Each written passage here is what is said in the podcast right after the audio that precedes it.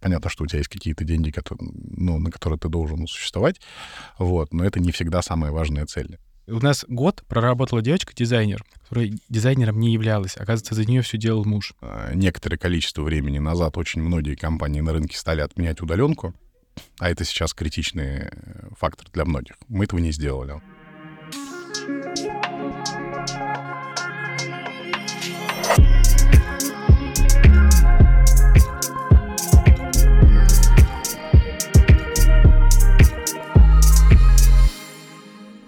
Привет, друзья! С вами подкаст «А за окном России». Меня зовут Сергей Гребенников. Сегодня мы будем говорить про кадры и кадры в IT. Ну, мне кажется, очень э, важная тема, которую ну, обсуждает практически каждый на каждой конференции про IT. И в гостях у меня Владимир а, Демченков, руководитель дирекции IT-подбора в Альфа-банке. Владимир, добрый день. Добрый день. Вот как интересно звучит э, должность руководитель дирекции IT-подбора в Альфа-банке. Что значит IT-подбор? Мы занимаемся тем, что приводим а, айтишников а, работать в Альфу. А мы руководим и направляем весь процесс подбора, чтобы он шел гладко, хорошо, и они все быстро и дружно и радостно попадали к нам на борт. А можно сказать, что Альфа-банк сегодня это IT-компания? Мы тоже так думаем. Ну, с удовольствием идут айтишники в Альфа-банк. У нас интересные проекты, у нас вообще есть куда руки приложить, классная экспертиза. А, ну, и я сейчас думаю, что мы выстроили достаточно хороший бренд работодателей именно для IT, поэтому, да, к нам интересно идти работать. Еще мы хорошо платим, мы же банк. Это же не стереотип, я надеюсь. Надеюсь, что нет. Ну, на самом деле, а, правда, можно сказать, что Альфа-банк, кстати, а, первый банк, который получил премию Рунета за свою версию онлайн-банка. Я помню. Много-много лет назад это было, и правда, там, в Альфа-банке, мне кажется, IT с самого основания — это ключевое направление внутри банка. Ну, если не самое ключевое, то одно из абсолютно точно. Ну, смотрите, а сегодня все говорят про IT-голод. И я даже в подводке к нашему подкасту сегодня об этом а, сказал, что на любой конференции э, про IT обязательно есть секция про кадры. И на этой э, секции будут обязательно говорить о том, что России и российским компаниям не хватает айтишников. Это так? Это действительно так. Я бы тут добавил, что не хватает айтишников опытных. Неопытных-то очень много, их в избытке, а те ребята, которые в состоянии решать твои задачи оперативно и качественно, они всегда в дефиците, это правда. Ну, здесь понятно. На самом деле, любой профессионал, неважно какую отрасль, мы там сейчас возьмем э, железнодорожную, сельское хозяйство, медицину, профессионалы, они всегда в дефиците. Но мы же говорим про такой глобальный IT-голод в IT-сфере. Да, безусловно, но мы столкнулись несколько лет назад с тем, что их потребовалось резко больше. А, вот мы ушли на ковид, а, все расселись по домам, и все компании, которые предоставляют хоть какой-нибудь а, сервис, у них появилась потребность в том, чтобы развивать свои дистанционные каналы. Вот. Ну, достаточно резко, да, у нас появилось сразу много курьеров, а у нас появилось там, если там один банк доставлял свои карты, сейчас их доставляют практически все. А, очень много сервисов ушло просто в онлайн, у тебя пропала потребность идти к э, компании, которая этот сервис предоставляет, да, у тебя все там в компьютере, в телефоне и так далее. Это же все делает IT. А, в общем, компании это дело распробовали, всем понравилось, и все решили свои продукты очень серьезно развивать. И на этом моменте мы столкнулись с дефицитом людей, которые это будут делать. Ну а что сейчас происходит на рынке вот с дефицитом людей? Как-то ситуация поменялась чуть-чуть? А, на, скажем так, она не прям чтобы такая острая, но и отчасти потому, что людей все-таки становится больше, я про IT, да, и с другой стороны, все подуспокоились и научились в этом жить. Ну, то есть нету такого сумасшествия, как, какое было там, например, два года назад, когда ты общаешься с человеком, и он за время вашего общения дорожает в полтора раза. А такое было прям реально? А, я могу привести а, вообще сумасшедший пример. Мы собеседовали фронтенд-разработчика медла на какую-то позицию. Это был, наверное, август-сентябрь 2021 года. А, и он стоил там что-то в районе 200-250 тысяч рублей. Мы к нему приходим в ноябре еще раз ну, случайно на него натыкаемся, ну что, как дела? Он говорит, ну, вообще отлично, готов к вам идти работать 700к. Вот, мы его, конечно, не взяли, но вот, вот был даже такой... Ну, я, я, я не думаю, что его вообще кто-то взял, а, но тогда э, вопрос стоял остро. Сейчас чуть-чуть помягче, но вот как помягче? Ну, и условно, если раньше у человека было там в среднем 10 контраферов, сейчас у него их, наверное, 3. Но они, но они все равно есть, да. То есть реально айтишники настолько востребованы сегодня? Реально настолько. И при том, что упор в потребности делается там на условного медла, который пришел, сделал самостоятельно работу, он молодец и все классно, а рынок нам предлагает джунов. А что делать с джунами? Что делать с джунами? А, вопрос очень интересный. С одной стороны, для того, чтобы решать текущие задачи, эти ребятки-то не очень-то, чтобы и подходили. Ну, я, я это говорю, опять же, с упором на свой опыт и с упором на то, в какой организации я работаю. А, и такие организации, как мы, ну, наверное, должны э, в это просто вкладывать свои силы и средства, чтобы просто вырос рынок. Да. Это не прямая инвестиция, то есть, ну, условно, если мы сегодня выучим 100 тысяч джунов, да, это не факт, что они еще к нам потом в Альфа, например, работать, да, они могут пойти куда-нибудь еще. Вот, но э, кто-то другой тоже выучит, они придут работать к нам, так мы дружно, молодцы, все повлияем на рынок. Это с одной стороны. С другой стороны, если мы говорим про самих джунов, им нужно идти туда, где попроще, где задачи не такие сложные, проекты не такие масштабные, как-то набивать руку и расти. Тогда они в какой-то момент тоже станут востребованными, будут получать много оферов и гнуть пальцы. А каких специалистов в целом не хватает на рынке сегодня? Вот куда вот условно пойти учиться? На кого? А, ну, если мы говорим прям вот про IT, Today, такой хардкор. А, не, не, я понимаю, да-да-да. Если мы говорим вот прям про спрос сегодня, это, в принципе, любой серьезный бэкэнд, Java, .NET и так далее и тому подобное. А, я сейчас вот прям в моменте вижу дефицит фронтенд разработчиков, хороших таких, там, React Native, и поехали. А, очень серьезный дефицит системных аналитиков. Ну, вот. Но, в принципе, в принципе, любая востребованная история, любой востребованный стек, он всегда немножко в дефиците, да, ну, то есть я, я вот сейчас не назвал, например, мобильную разработку, да, но там тоже дефицит присутствует. Просто, ну, может быть, он не настолько острый, что он у меня вот прям не в первом приоритете. А где вы вообще ищете специалистов? Ну, проще сказать, где мы их не ищем, на самом деле. А, безусловно, есть э, базовые понятные ресурсы, да, могу, могу, их, могу их не называть. Их они все как, и так знают. Да, да, они, как правило, из двух букв одинаковых. А, мы ищем везде, то есть у нас э, большая история именно с таргетным поиском, а, ну, вплоть до того, что рекрутер садится и пишет булевые запросы, вот, и ищет, где там за подкладку какого-нибудь ресурса завалилось какое-нибудь резюме, которое, в общем, не в общем доступе и так далее, да, есть понятные агрегаторы а подбор IO, Amazing Hiring и так далее. А, есть история, когда мы сами объявляем мероприятие, например, One Day Offer, а, таргетируемся с рекламой, они к нам приходят, и мы их просто отбираем. И на OneDay, в отличие от просто э, размещенной вакансии, да, на которые у тебя, скорее всего, придут люди менее квалифицированные, чем ты ищешь, на OneDay откликаются как раз более качественные. Найти сотрудника сложно, понятное дело. Это факт. А удержать, наверное, еще сложнее. Тоже факт. А, а потерять еще и дорого. Вот что вы делаете внутри Альфа-банка, чтобы удерживать сотрудников? А, ну, у сотрудника есть несколько базовых потребностей, от которых можно отталкиваться. Да, безусловно, это хорошая зарплата, это, ну, мавитон это даже обсуждать. А, ему интересно сидеть на интересном проекте. Иначе он просто не будет работать. А ему интересно расти и развиваться, как правило. Ну, айтишка вообще это про рост и развитие.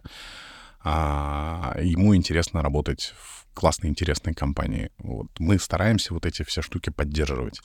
Ну, то есть а, у них есть performance review, у них есть карьерные треки, они могут развиваться, расти, там, шифтоваться в соседние профессии. Как бы это вот, это все доступно. Вот, соответственно, а, что мы делаем? Мы стараемся максимально отвечать потребностям наших людей и по возможности не ухудшать их условия. Ну вот, условно, некоторое количество времени назад очень многие компании на рынке стали отменять удаленку, а это сейчас критичный фактор для многих. Мы этого не сделали, у нас она осталась в полном объеме, как и была. А, ну, то есть вот у кого-то это стало фактором оттока, у нас не стало. У нас сейчас вообще, в принципе, за достаточно длинный период наблюдений самый низкий отток. Ну а все-таки что сотрудники тогда выбирают? Удаленку, гибрид или работу в офисе у вас?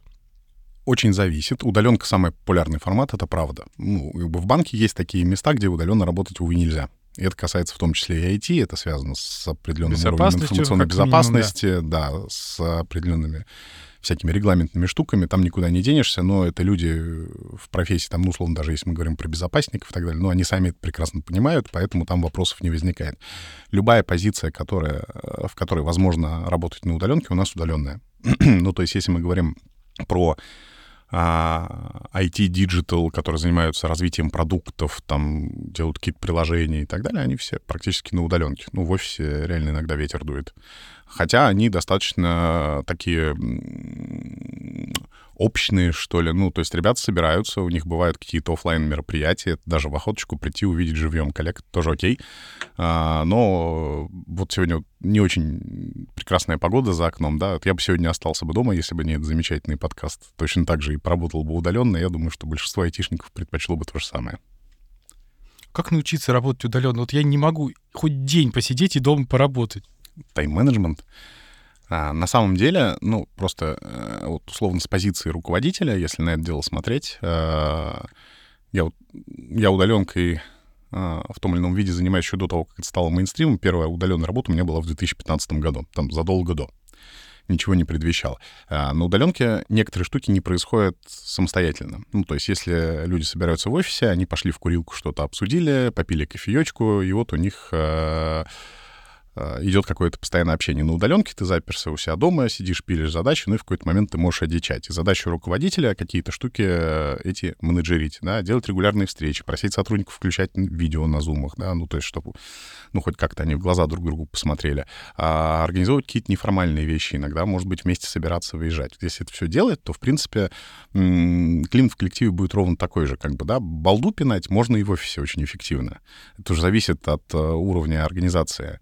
А, самого себя, от уровня, э, хороший ты для себя тайм-менеджер или нет и так далее. А здесь очень здорово помогает э, наш прекрасный, замечательный agile. Они же все спринтами работают. Э, есть задачки, есть достаточно короткие периоды планирования и контроля. То есть, если мы говорим просто про рядовых сотрудников, сама, сама методология разработки, она эти все вопросы разрешает. Там проблемы особо никакой нет.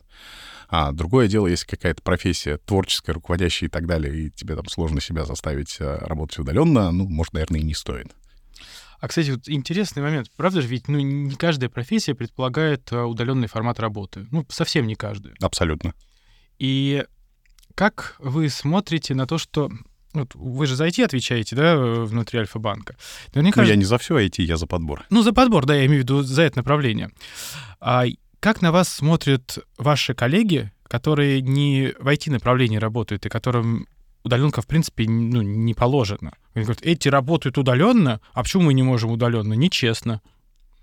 Ну, я какого-то прям сумасшедшего уровня зависти не вижу. Там зависть э, скорее не вообще, э, даже не только про моих коллег, э, ну, вообще, просто, просто если говорить глобально про людей, там в целом у многих есть зависть к профессии. Да? Удаленка — это просто как один из бенефитов, который ты получаешь, э, попадая на ту иную, или иную роль.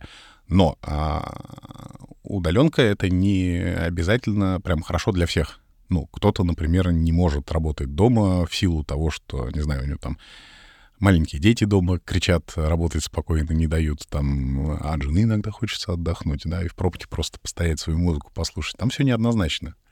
Ну, удаленки и плюсы, и минусы. А, в любом случае, ну, если ты так завидуешь, хочешь на удаленку, ты же всегда можешь поменять профессию. Почему нет? Не, конечно, можно все, что хочешь сделать. Можно и вообще уволиться и ничего не делать дома. Или в блогер податься. Все в твоих руках, конечно. Кстати, блогер — это IT-профессия или нет? А, скорее нет, чем да. Она... На стыке. Она digital, но не IT. Для банков ну, правда, все же там стали айтишников набирать. И у вас все-таки вот конкуренты э, по кадрам, это кто? Это банки, либо это крупные IT-компании, ну, там, Яндекс, э, ВК и другие?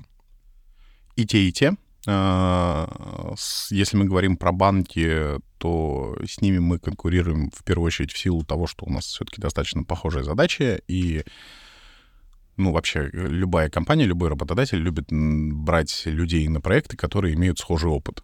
Поэтому здесь мы, естественно, прямые конкуренты. Но также мы и вполне себе конкурируем и с IT-рынком, безусловно, потому что у нас есть достаточно крупные игроки, у которых тоже есть достаточно интересные предложения, с одной стороны, и достаточно интересные люди в них работают, с другой стороны.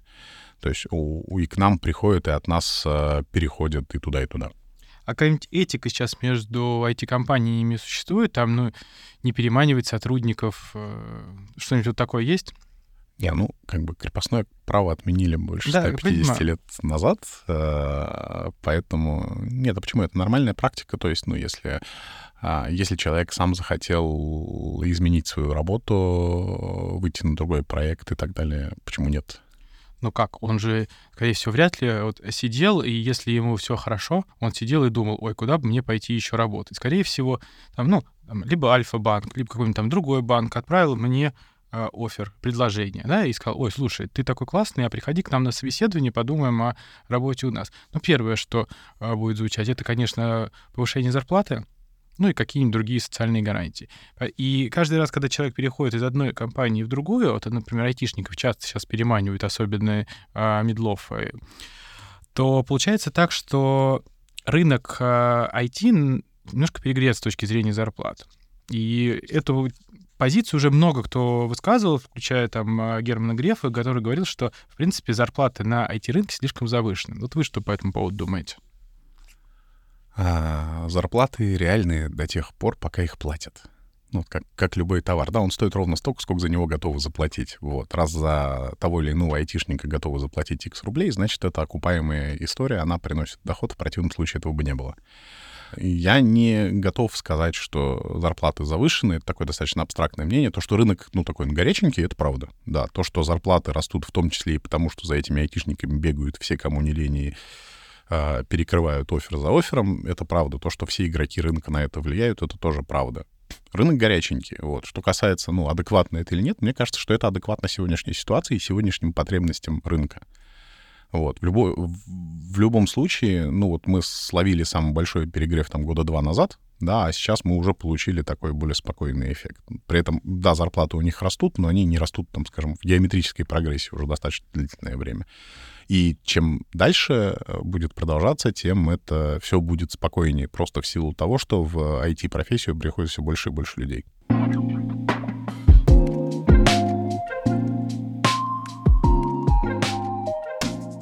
Следующий вопрос будет про большое количество айтишников, которые... Айтишников в кавычках я сейчас э, назову даже, которые закончили пресловутые курсы на программы дистанционного обучения, им рассказывают, что через год, э, проучившись из почтальона, вы станете айтишником, и вы будете настолько востребованы, и ведь э, они же востребованность это слышат из э, каждого СМИ, с каждой конференции. Им, прежде чем ну, продать этот курс, тоже рассказывают, что вы будете востребованы после того, как закончите этот курс. Вот у меня несколько моих знакомых закончили вот эти дистанционные курсы по программированию, говорят, ну вот сейчас пойду работать. Через э, два месяца ко мне приходят, говорят, а меня никуда не берут. Я говорю, почему же? Я говорю, я же тебе говорил, что как бы, ну, все-таки профессия IT требует более серьезного а, подхода, нежели дают на этих курсах. Вот что говорить этим людям, которым сначала обещали золотые горы, а теперь эти золотые горы не сбываются? Это действительно миф. А, ну, то есть прийти, проучись у нас несколько месяцев, а, мы тебе гарантируем трудоустройство, неважно куда и ты станешь востребован. Так не бывает. Это, это то, что и, и людям транслируют, и то, что они сами себе настроили такие шикарные ожидания. Это, назовем так, э, один из способов начать заходить в IT. А, вот, ну, условно, мы сейчас смотрим на тех ребят, которые уже работают там не один год, в основном большая часть из них это люди, либо не получавшие образование, либо получавшие непрофильное образование, а в айтишку они пришли, уча, уча себя сами на каких-то проектах, набивая руки, набивая шишки и так далее. А, можно пойти этим путем. Можно пойти действительно учиться на курсах, ну, если тебе так комфортнее воспринимать информацию, что за тебя ее тебя по полочкам раскладывают. Но потом без практики это все равно тебе ничего не даст. Возьмем любую вакансию, ну, с хорошей зарплатой, на хороший интересный проект, что там будет написано. У тебя должно быть там или X лет э, опыта коммерческой разработки, а это важно, то есть не учебных проектов, а реальных. Там, или нам нужен твой опыт вот, вот в решении вот таких вот задач на курсах. Их даже если что-то там и решают, то это очень все примерно и недостаточно по времени. А, ну, хороший опытный человек, он решает очень много задач, у него там достаточно большой классный бэкграунд, это, этого всего тоже курсы не дают. Вот, поэтому как бы очевидно, что здесь пропасть. Вот там вот я где-то прошел курсы, здесь у меня где-то хорошая зарплата, востребованная работа, интересный проект, а вот между ними что? Не знаю. А между ними несколько э, лет интенсивной работы где-то еще. То есть это, э, скажем так, человек, который пришел с нулем опыта на какой-то курс, он из него не выходит даже джуном ну, там, джун минус, минус, минус, вот примерно вот так. И дальше ты должен начать что-то делать и шевелиться. И если вот ты пошел и начал что-то делать, да, сначала небольшие какие-то простые задачи, потом усложнять, потом, может быть, какой-нибудь фриланс, потом или ты пошел работать в digital-агентство. Но во многих диджитал-агентствах есть, ну, скажем так, более простые задачи, более тривиальные, с которых можно начать себе руку вообще набивать. Ну вот, и вот после того, как ты прошел вот этот вот классный путь, где-то поработал, наделал каких-то проектов, у тебя появился какой-то опыт, ты уже можешь претендовать на более серьезную востребованную работу, которая, соответственно, стоит больше денег. Да, правильно же я понимаю, чтобы присоединиться к IT-департаменту Альфа-банка, вы в любом случае, прежде чем взять человека, все-таки какое-то тестовое задание даете? Не совсем тестовое задание. Тестовые задания вообще айтишники не любят, особенно если мы говорим про более квалифицированных. Тестовое задание — это история скорее более, наоборот, стажерская, чем профессиональная. Мы смотрим на опыт, мы а, общаемся с человеком, мы слушаем а, его логику решения задач, да, то есть, ну, нам даже больше интересно, как он мыслит, чем он там вот что-то нам вот здесь вот прямо сегодня на этом собеседовании накодит. Вот. Бывают примеры, когда мы код разбираем, ну, то есть это нормально. Тесты, тестовое задание все-таки нет. Если мы говорим, в принципе, про попадание человека в IT-департамент Альфа, а, там путей-то тоже достаточно много. Ну, то есть ты можешь быть просто qualified, прийти, а, попасть на какую-то вакансию, пройти отбор и начать сразу работать. А, а еще ты можешь прийти к нам на стажировку, например. У нас есть программа, она называется iChoose Alpha. Каждый год она существует. Мы набираем какое-то небольшое, но все-таки нормальное количество стажеров. Они приходят и начинают свой карьерный путь. И если они молодцы, то потом им вполне себе могут предложить уже реальную вакансию, ну, какую-то там стартовую позицию. Они таким образом закрепляются, начинают там расти, набираться опыта, и в какой-то момент уже представляют себя действительно что-то серьезное. Почему я спросил про тестовые задания? А, мы в свое время, ну, у нас в организации ввели тестовые задания, хотя тоже такая а, глупость получилась, потому что у нас а, год проработала девочка-дизайнер — которая дизайнером не являлась. Оказывается, за нее все делал муж. Какая прелесть. Это было так удивительно. Просто я случайно узнал о том, что она, оказывается, ничего не умеет делать. И даже в фотошопе... У нее даже фотошоп, по-моему, не был установлен на компьютере. Это я потом уже выяснил. Когда я подошел, говорю, ну, я не помню, как уже звали, давно было. Я говорю, слушай, там, ну, условно, Лен, нужно вот здесь вот поменять местами логотипы прямо очень срочно. Давай я к тебе подошел специально, чтобы мы это быстро сделали, чтобы я 20 раз не писал комментарии. Я понимаю, она говорит, Сергей, а можно там через 15 минут? Я говорю, да нет, ну, Лен, давай сейчас. Я говорю, вот можешь фотошоп открыть, там вот поменять местами. И я потом понимаю, что девочка просто прогорела. Агент Лена никогда не была так близко к провалу. Да. Ну, а у нее муж очень был классным дизайнером, и он успевал вот из-за нее в том числе делать э, какую-то работу. Но она, я понимаю, что она тоже училась, она хотела стать дизайнером, но, видимо, за наш счет. Не, ну что ж, такое бывает. Бывает, бывает во-первых, а, это если про мужа, да, бывают такие ребята, которые успевают на двух-трех работах работать.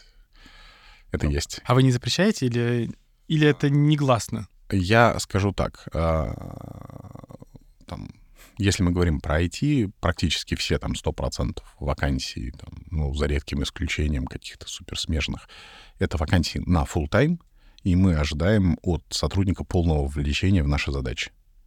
Ну, то есть, как бы а, условно, если ты там на выходных э, рисуешь э, картины на заказ, а в будни кодишь, ну, мы, конечно, не будем против. Вот, естественно, если ты будешь делать э, чужие задачи в ущерб нашим, это супер странно, и нам такое не подходит. Ну да, тогда нам не по пути, конечно. Конечно ну, вы же много кого собеседуете, кто постарше, кто помоложе, кто недавно закончил вуз. И вот есть отличие между теми, кто сегодня заканчивает э, вуз, и условно у них одни ожидания, и те, кто уже на рынке давно, и у них, например, какие-то другие ожидания. Можете поделиться? А, ну, они есть, а это, это правда заметно. А, сейчас, а, скажем так, молодое поколение, они больше про взаимодействие, про комфорт, про, про какие-то штуки, ну, такие, которые бы вот, ну, наше поколение даже, может, не связывало бы напрямую с работой. А им очень важно, куда они пойдут, куда они вырастут, ну, вообще, как, как, как, как, как у них что-то изменится в будущем. Они вообще больше, больше думают про будущее. Вот, это вот мое субъективное мнение. А у нас вот, ну, я как бы не всю свою жизнь HR, да, я тоже бывший айтишник, бывший кодер и все такое прочее. А нас, вот когда я работал лет 15 назад, интересовало две вещи. Какие задачи мы будем делать и сколько, это, и сколько нам за это заплатят. Вот. Сейчас как... Я не знаю, у меня, у меня иногда ощущение возникает, что там не всем в молодом поколении даже ну, интересен объем денег, да, ну, то есть понятно, что у тебя есть какие-то деньги, которые, ну, на которые ты должен существовать, вот, но это не всегда самая важная цель. И могут принять меньший офер, а, в пользу интересных задач или классной команды. Так и надо, кстати, надо делать. Я, по-моему, 16 лет, да, сегодня, да, 16 лет назад случайно принял лот офер и до сих пор э, работу не менял. Мне предложили зарплату тогда на, на 30% меньше, чем я получал. И я согласился. И вот до сих пор здесь. Это здорово. И, ну, реально, на самом деле, вот именно на рынке IT в целом этого много. Ну, то есть люди могут поступиться деньгами в пользу классной команды и интересных Интересных задач. проектов, да. Тут я выбрал в тот момент интересные проекты. То есть мне интересно было прикоснуться к чему-то очень глобальному. Uh-huh. И вот я думаю, что, ну, айтишники же, мы тоже делаем замер настроения IT-отрасли, и среди одного из самых важных — это не деньги. Это менять мир и делать классные сервисы для страны и для той компании, в которой ты работаешь. Абсолютно. Это здорово. Мне кажется, такие вещи ну, в основном прослеживаются только у ребят и у профессий, связанных с IT. Ну, или около IT. Ну, может быть, медицина еще. Но, опять же, медицина тоже у нас это немножко про другое. Медицина, наука, космическая отрасль. Да нет, ну, на самом деле много их. Я, я прям так бы... Я не знаю, мое мнение, что э, вполне себе продавец в розничном магазине может начать менять мир. Нет ничего невозможного. Ну, это, и конечно, от человека зависит. Это начал. Это очень зависит от человека. А вот если говорить про адаптацию команд, вот как э, соединяются в одной команде молодежь и поколение постарше? Если они говорят на одном языке, то прекрасно. Я вообще не вижу вот э, впрямую этой истории, э, связанной с возрастом. Да? Бывают э, совершенно классный какой-нибудь 50 плюс лет дядечка, который приходит в команду э, молодых пацанов и отлично в нее вписываются, они замечательно общаются вместе, работа у них все круто происходит. А бывает такое, что люди одного возраста не сходятся. Ну, не понравились они друг другу, и все. Ну, или в процессе работы у них что-то пошло не так. А я считаю, что именно IT-отрасль, в первую очередь, вот эту э, возрастную историю, некий такой эйджизм, она и победит. Ну, то есть у нас этого, этой проблемы меньше всех люди к этому более спокойно относятся. Да, многие в этой профессии уже, собственно, ну, если не постарели, то достигли какого-то очень серьезного возраста. Да? Ну, то есть у нас сейчас реально есть а, айтишники на рынке, у которых там 20-30 лет опыта, там, может, даже еще больше. А у вас есть, кстати, айтишники, которые а, пришли в компанию с а, ее самого основания? Ну, в банк. А, ну, вот про айтишников мне доподлинно неизвестно, но вообще такие сотрудники в банке есть, да. Ну, а которые так вот, ну, если про IT говорить, которые очень-очень давно работают. Да, безусловно. Ну, есть, есть, есть люди, которые работают там 10 плюс лет. Ну, я, ну, я лично таких знаю. Вот. А если, да, если про сотрудников в целом, я помню прекрасно, вот в, прошлом, в прошлом году банк э, э, отмечал 30 лет, и у нас есть сотрудники, которые тоже в банке отмечали 30 лет. Ну, это здорово. Но, кстати, в этом году, э, прошлый год и этот, они все, все юбилейные. Кому-то 20, кому-то 30, кому-то 25 лет. Uh-huh. Вот это прям вот все, все зарождалось, а Россия менялась. Ну, да, да, назад. да. Это вот как раз, когда Россия в сумасшедшем таком темпе э, проходила свой период изменений, и родилось очень много классных компаний, классных бизнесов э, вот именно в тот момент. Правда? Ну да. А вот если говорить про будущее работодатели, будущая компания. Как думаете, перейдем на четырехдневную рабочую неделю? Мое ощущение, что в какой-то момент, да, эволюция неизбежна. Ну, то есть когда-то давно рабочая неделя была шестидневной. Наверное, оттуда пятидневка тоже казалась странной. А иногда выходные людям давали вообще только большим праздникам. Иногда они работали там по 20 часов. Ну, а, в любом случае с развитием всего, что вокруг нас, а, будет требоваться меньше ручного труда и меньше вовлечения человека, если мы говорим про количество времени, на которое мы его вовлекаем. То есть четырехдневка why not? Причем, ну, мое ощущение, что а, явно одни из первых, кто на нее перейдут, это будут айтишники. С айтишниками все понятно. А вот, ну, у нас же очень много в стране отделений банков, почты, всего чего угодно. Почему они должны работать 5 дней в неделю, а потому, ну, точнее, даже 6 некоторые работают, наверное. Потому что сложно сегодня представить э, отделение банка, которое в субботу не работает. Да и в воскресенье многие работают. А, Или сменами работать будут. Тут, тут, тут какая история? Смотря про какой период мы говорим. Я думаю, что офлайновое отделение банков в какой-то момент испарятся. Да, ну, то есть а уже сейчас очень много банков э, перешло на очень серьезный дистант. Вот я, например, ну, я искренне не помню, когда я в прошлый раз был в офисе банка именно как клиент. Ну, понятно, что я бываю mm-hmm. в своем офисе как э, сотрудник, но как клиент я реально не помню, у меня потребности такой нет. Ну, то есть, если мне нужна карточка, мне ее привезут. Если мне нужно открыть счет, там, сделать какие-то финансовые операции, у меня есть прекрасное приложение в телефоне, да, я там, интернет-банком-то именно с компьютера даже редко очень пользуюсь. Я не могу себе сейчас представить сценарий, когда он мне понадобится, хотя он у нас есть. А...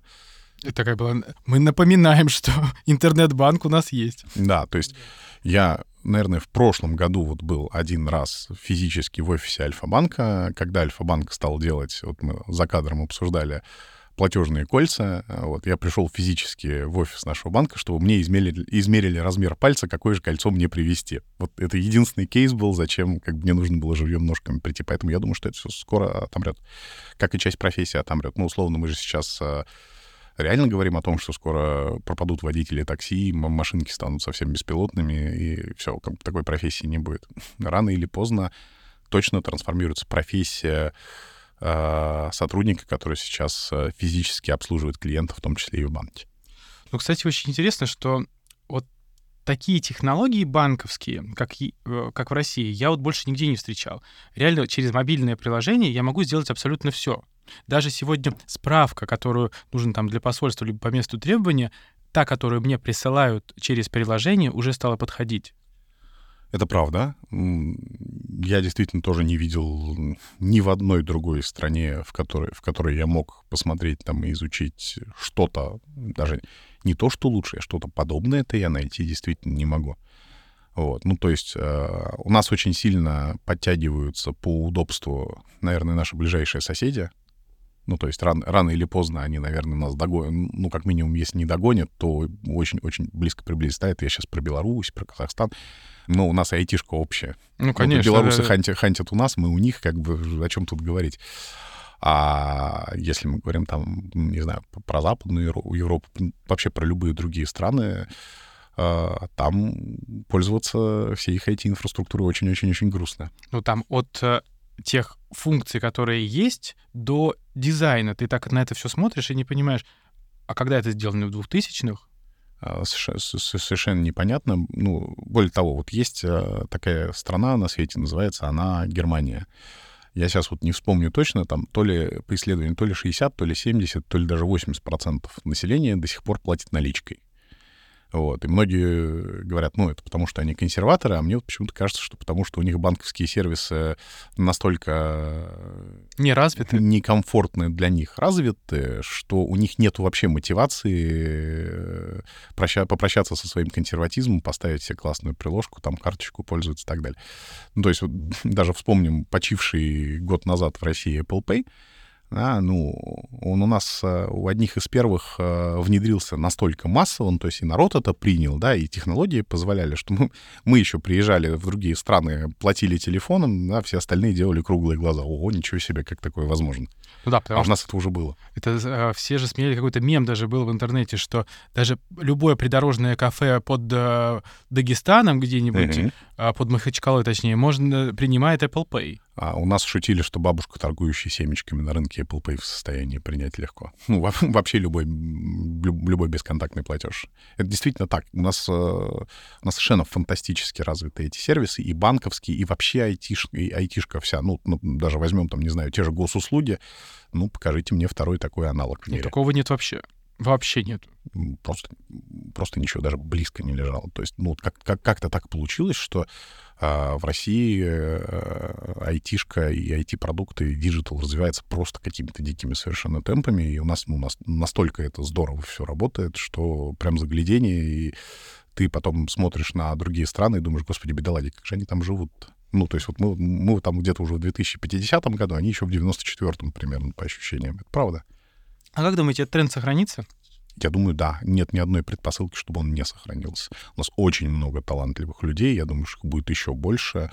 А, у нас очень понятный тренд развития и IT-сервисов, и IT-инфраструктуры в целом и так далее. Я не вижу ни одного препятствия серьезного и существенного, которое вообще могло бы это погубить и нас где-то остановить. Ну, то есть машина уже настолько давно ход набрала, что как тормознуть ее очень сложно. Ну вот и прекрасно. На этой чудесной ноте мы будем заканчивать первую часть интервью. И вторая, она очень короткая. Пять коротких вопросов, пять коротких ответов.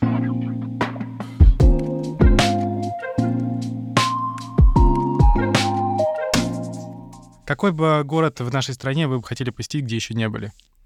Я еще не был в Барнауле, мне очень интересно. Интересный выбор.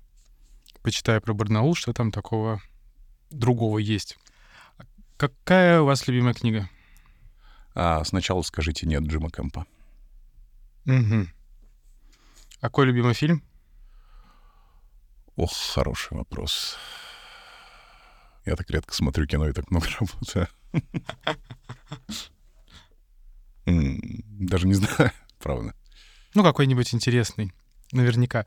Окей. Догадочно. Могу, могу назвать сериал. Первый сезон «Фарго» был прекрасен совершенно. Я не смотрел, поэтому пойду смотреть э, после эфира. Ну, и, конечно, или выходные. Я тоже не понимаю, когда смотреть сериалы. Некогда. Добро побеждает зло? Однозначно. Что для вас счастье? Счастье э, в самореализации, в достижении целей э, и в комфортной среде вокруг себя и в комфортных людях. Спасибо. Спасибо, друзья. С нами сегодня был Владимир Демченков, руководитель дирекции IT-подбора в Альфа-банке. Владимир, спасибо вам большое. Спасибо.